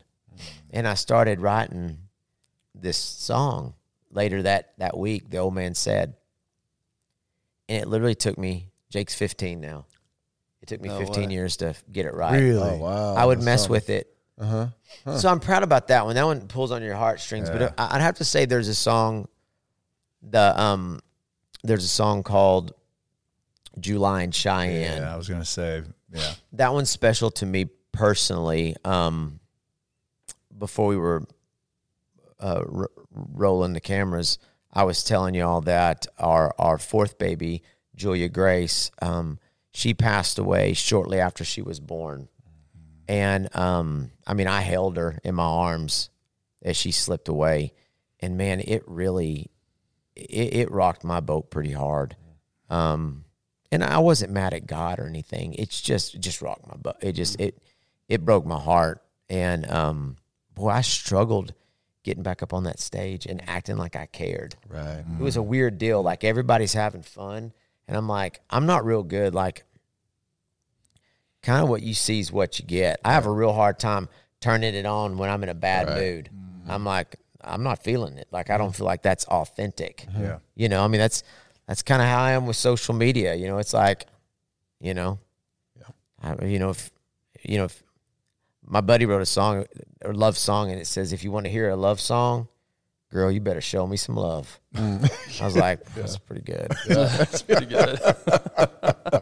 I like that. Right. I've used that quote. It doesn't work. Girl, you want a love song? You better show me some love. It doesn't work. No. Doesn't work at all. But July in Cheyenne, I didn't write that song for anyone except for this older couple, Clyde and Elsie Frost. Clyde and Elsie are the parents of legendary bull rider Lane Frost. Mm.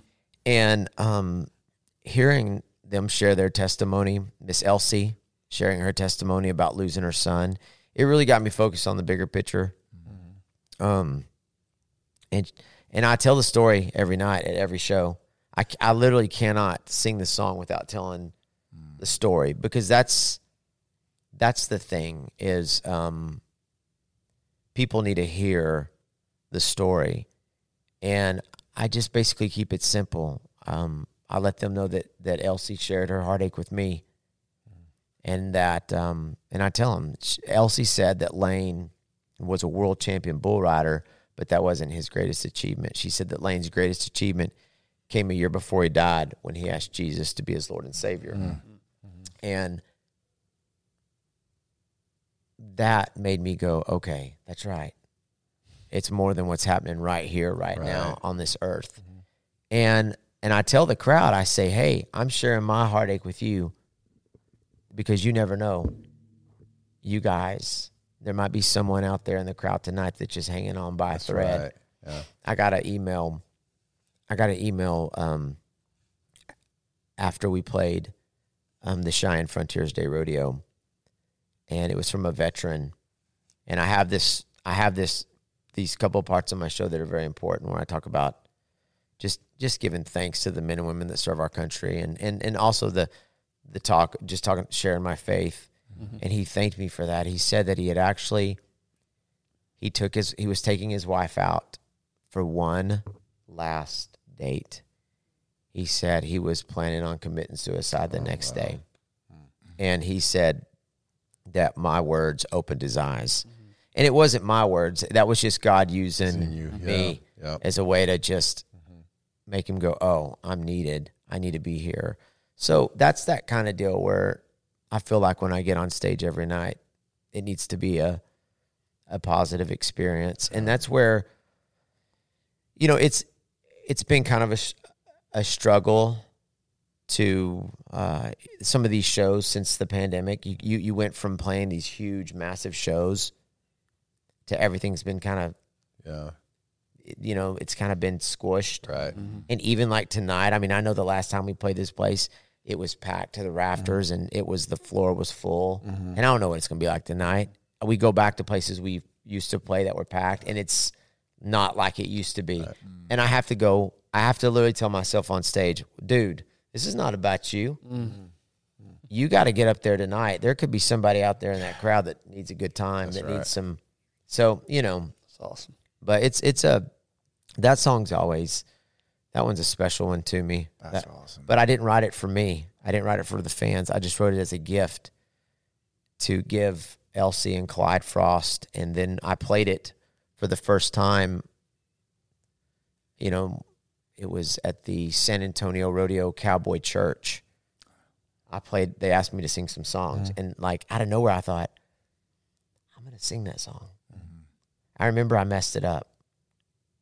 And I was like, oh, I messed up the song. Like as I'm singing and I was like, oh God, I just messed up the song. And I went, wait, no one's ever heard it before. Right. So act like you didn't mess up the song. Play it on, play it cool. You just messed up the song. And I was like, oh, they don't know the song. I'll say this is you've already created a gift in the song Diamonds and Daughters, because that will likely be the song that I danced to my oldest daughter with at our wedding in – what, she's 9, so 38 years? Yeah, 38 years from now. Yeah. So, again, that gift that a song is timeless. Yeah. So it's going to mean just as much 40 years from now so when my daughter gets married. Yeah, when she's 50. Yes. When she's 50. Yeah. When she finds a man that will love her. Her and her cats. And her cats. Yes. So I wrote that song, The Underdog, for my boys. Mm-hmm. And when Jolie Kate found out, she heard an interview where I talked about writing that song for the boys. Oh. She was like, I want a song that's just mine. Yeah. Oh, yeah. Yeah. Yes, and then that's where I got the concept of what if I could write a song for the dads and daughters out there. Mm-hmm. So, and I'm working on another version of that song. We're going to put it out that has a little less drums. Yeah. We got in there and got to rocking at the end, kind of got a little Beatle-ish on it. Mm-hmm.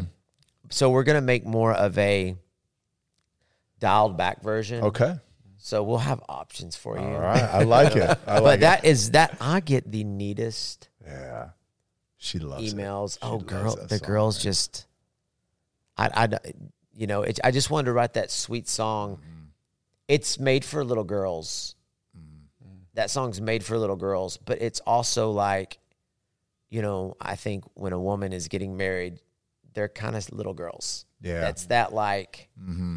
you know. Especially for that one moment when their dad comes out and dances with them. Oh, their daddy's little girl again. Yeah. Yeah. Oh, I love it. Now, my wife's dad. All right, now you're already buried. Dude, you're already buried. You got a hole with your wife. I'll stay buried. See, that's the deal. You just stay buried.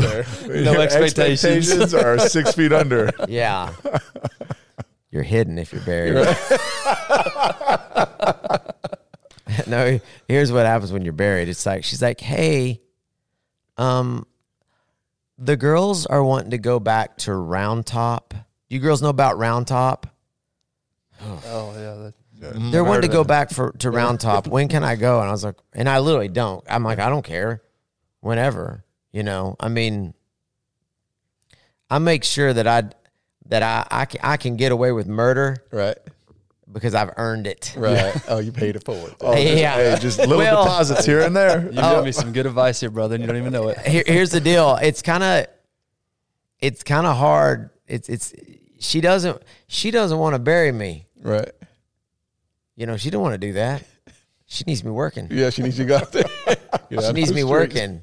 You don't want to bury the old mule, right?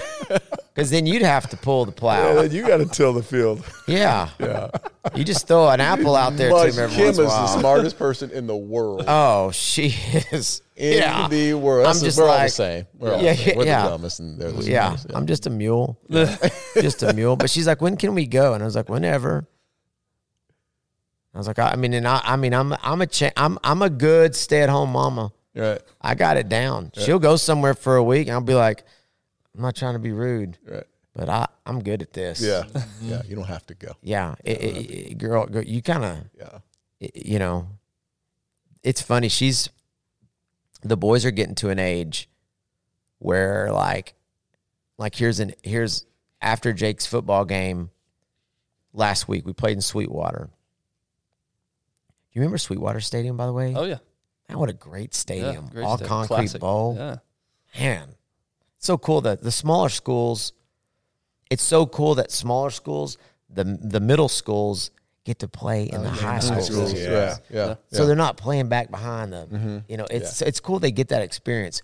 But Jake, the oldest boy, was playing, and dude, it was a legit game. It was like 34, 28. Mm. It was something crazy. Whatever the score was, it was there was a safety. There was all kinds. Yeah. It was a crazy score. Uh-huh. But they drove down with like a minute left, like 70 yards to see a freshman team, JV team, drive down and score to win the. It was awesome. Yeah. But we're on the drive home. He's tired. He's also kind of amped up. You can see he's just – and he's a 15-year-old boy. Mm-hmm. She goes, okay, Jake, as soon as we get home, put up the chickens. Something you don't hear every day. Put up the chickens, go straight in, take a shower, get in bed. He goes, yes, ma'am. She goes, don't get on your phone. Don't get your school computer in there and stay up for 30, 45 minutes. And he's like, yes, ma'am. Because 2 nights ago, and he starts giving a little attitude to her. And she goes, and I go, I looked at her and I went, well, what do you expect? Go, he has said, yes, ma'am, kindly 3 times. And see, little brother Jack, he's a little more like me. A little fiery. He's like, Dad, Mom's acting like Karen over here. And I'm like, oh my God. I'm like, oh, I know what you're doing. You're sweet. You're beautiful. Maybe I don't agree with him. I don't side with him. At this point, I'm kind of like, oh boy. You can't. Oh man. Well, you're acting like Karen. Text me. You can't say that out loud. They're right next to me. We gotta say that. We gotta text me. Laugh about this together. I'll be like behind her back. She is Karen. You know, her real name is Karen. But the boys, it's fun. But I've had these talks with the lady. I was like, they're your baby boys, but you can't just. They're starting to become dudes. Yeah. I'm like, you can't just be like whack. Yeah. Whack. I'm like, and I'm seeing it with my daughter too. I'm having to. Keep your hands. Yeah. Woo. Yeah. I'm like, yeah. Okay, girl. Have your space. Yeah. I hear, she's in there and I can hear her in the shower and she's got Olivia Rodrigo playing loud. I'm like, no, I'm not. I'm staying away from this room. Right. She's on one now. Yeah. Jolie's into like heartbreak songs. I mean, you never had a boyfriend. Oh man, I've got a drama queen. Hey, well, we're gonna pray for you on that. Oh boy, for sure. Oh man, for sure. Oh, so, let me tell you about. Go ahead. Yeah, man. I was gonna tell you about these boys though. What's gonna happen? And your dad, and right now they're at that 15, and what's the other? 15, 13. 15, 13, and they're coming into this zone. They're like, man, that's my dad. Yeah, we're riding it. Carts around trucks, we're chasing chickens, doing all that crazy shit, going fishing and all that. They get about 19, and something good's gonna happen. I don't know. One of them maybe catch the touchdown ball for a state championship game, and they're gonna catch this ball, and the news is the media's gonna get in front of them. They put that mic in front of them, and he's gonna say, "I want to thank my mom." And you're not going to be anywhere in sight, brother. I'm telling you, all the things that you've done. You're like, whoa. You're going to think what? Well, I have no doubt. I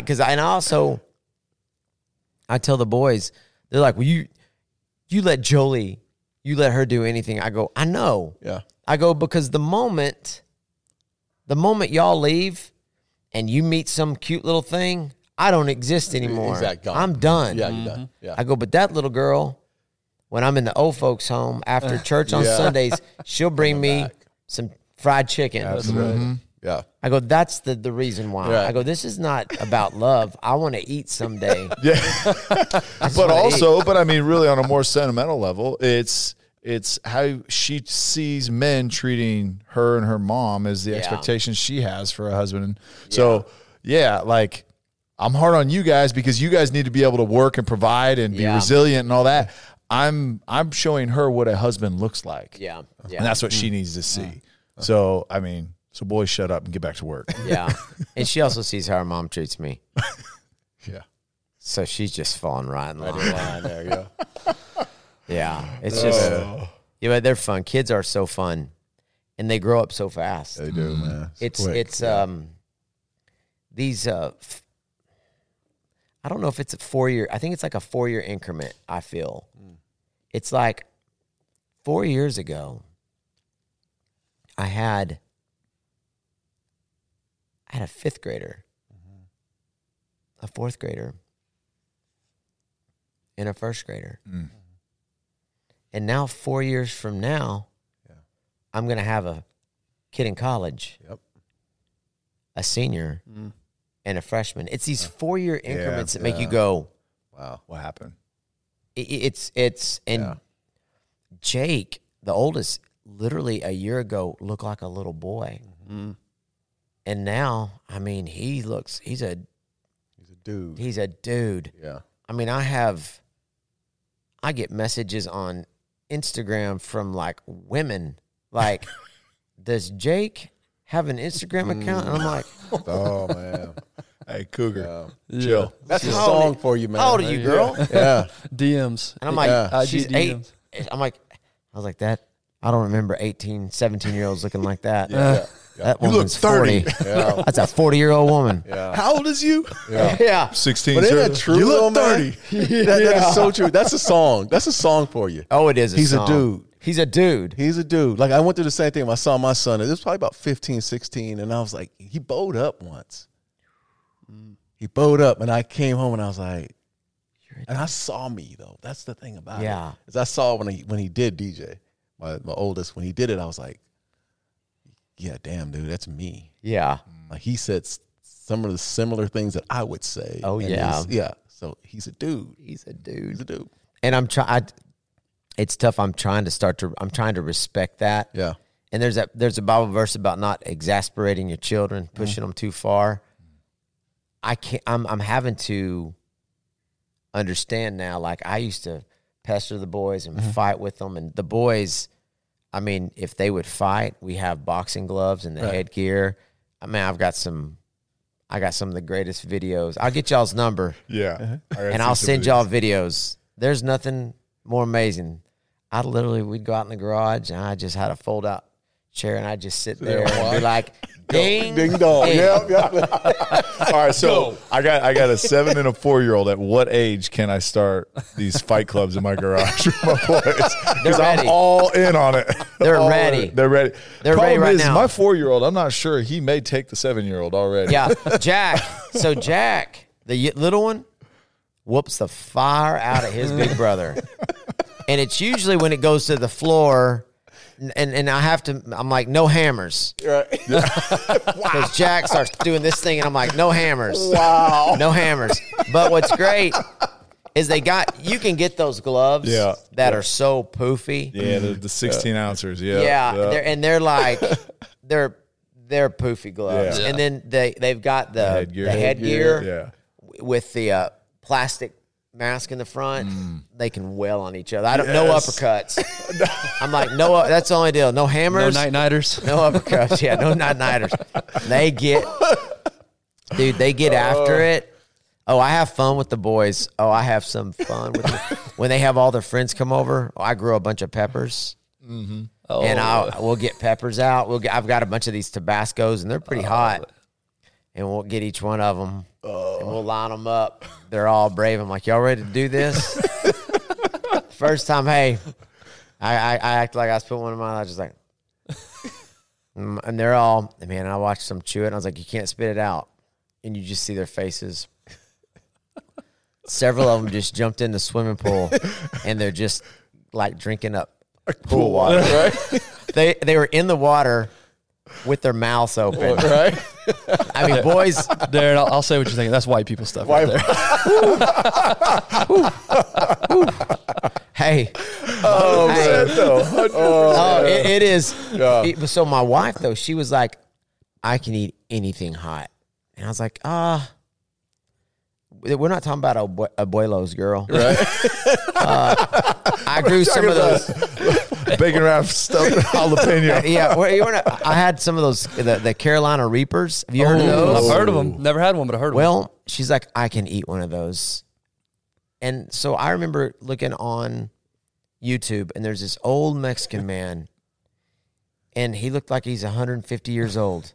And if any man looked like he could eat peppers, it looks like that old yeah. Vaquero. Yeah. He eats one of those Carolina Reapers, and he just starts crying. And I remember going, whoa. And Kim's like, I can eat that. And I wanted to let her. Right. I'm surprised, knowing your caveman self, I'm surprised you didn't do it. I was like, Jesus may not let me in heaven. Because murder my wife. Yeah. That would be classified as thou shalt not murder. She was talking smack. Right. She said she could. So did you grow this pepper, though? Oh, yeah. Oh, you grew it, too. Oh, man. Oh, yeah. And I let her eat one of the Tabascos. The Tabascos are amazing peppers. Mm-hmm. I take them and I dice them up real fine, mm-hmm. and then I mix them in the eggs, mm-hmm. and they're amazing. Mm-hmm. And they're not hot like that. I mean, there's a little kick to them, mm-hmm. but not hot. But if you chew one up, it'll get you. Yeah. It'll get you. So, what's the point of growing a Carolina Reaper? Who's going to eat it?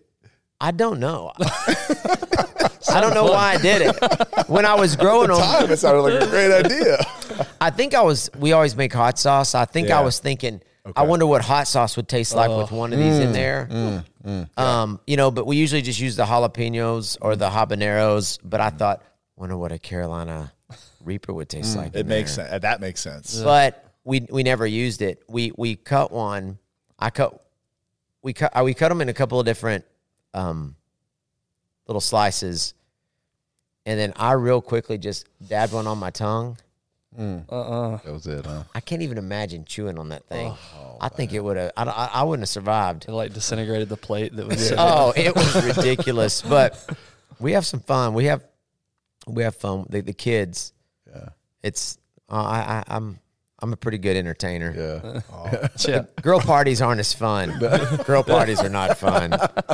They watch the worst shows ever, and they're all just, there's so many of them, and the girl parties are, the boy parties I get to participate and have fun. Yeah. The girl parties, I'm just a servant. Right, yeah. Bringing things in and out. Yeah. Like, familiar? Yeah. Like they're in the girls are all in the hot tub, and they're like, Dad, can you play this music, and can you make us all snow cones? Milkshakes, snow cones. Yeah, and I'm like...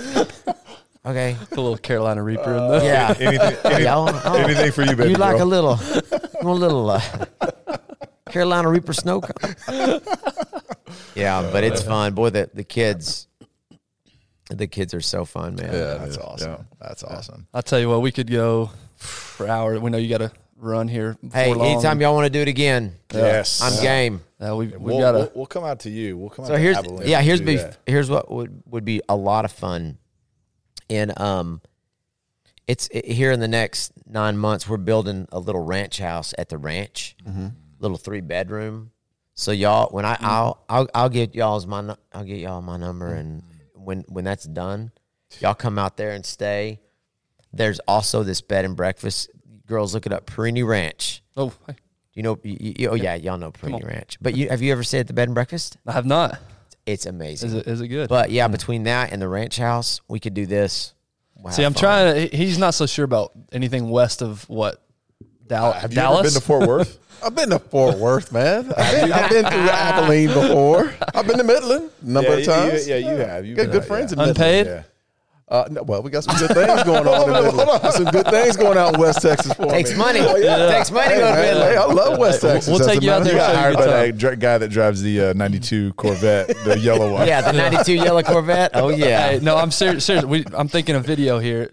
Take him out to your ranch. Yes. Get some chickens. Go fishing. Go fishing. Do some bow hunting. Oh, yeah. Oh, for real. Oh, you'd love it. I love going out there. It's... You know, Buffalo Gap's I feel like it's kind of like the beginning of the hill country. Yeah. Gets out there. Oh, does it get hilly out there? Yeah, it's got hills out there. It's funny. There's probably 130 towns in Texas that claim that we're the gateway of the hill country. We're the beginning of the hill country. But it's a neat little place. It's a neat, the ranch has hills on it, and It's nice. It's so fun. We have a ton of fun out there. Yeah. Oh, we'll have fun. All right. Yeah. I'm going to hold you to it, too. Absolutely. Right. No, I don't. You didn't have to hold me to nothing. I'm like, let's go. All right. Let's do it. All right, we got one more. We'll give you your last question. Yeah, the final question we ask every guest. This is more back to your journey or just thinking back on your life. If you could go back to any point and just tell yourself one thing, doesn't necessarily mean you change anything, but if you just go back and tell yourself one thing, where do you go and what do you tell yourself? As far as my job, I probably wouldn't tell me nothing. Because you just got to enjoy the journey. I wouldn't tell myself anything. As far as life, it's been interesting. You know, I was riding around with my dad yesterday, and I was looking at him going, when did my daddy turn into an old man?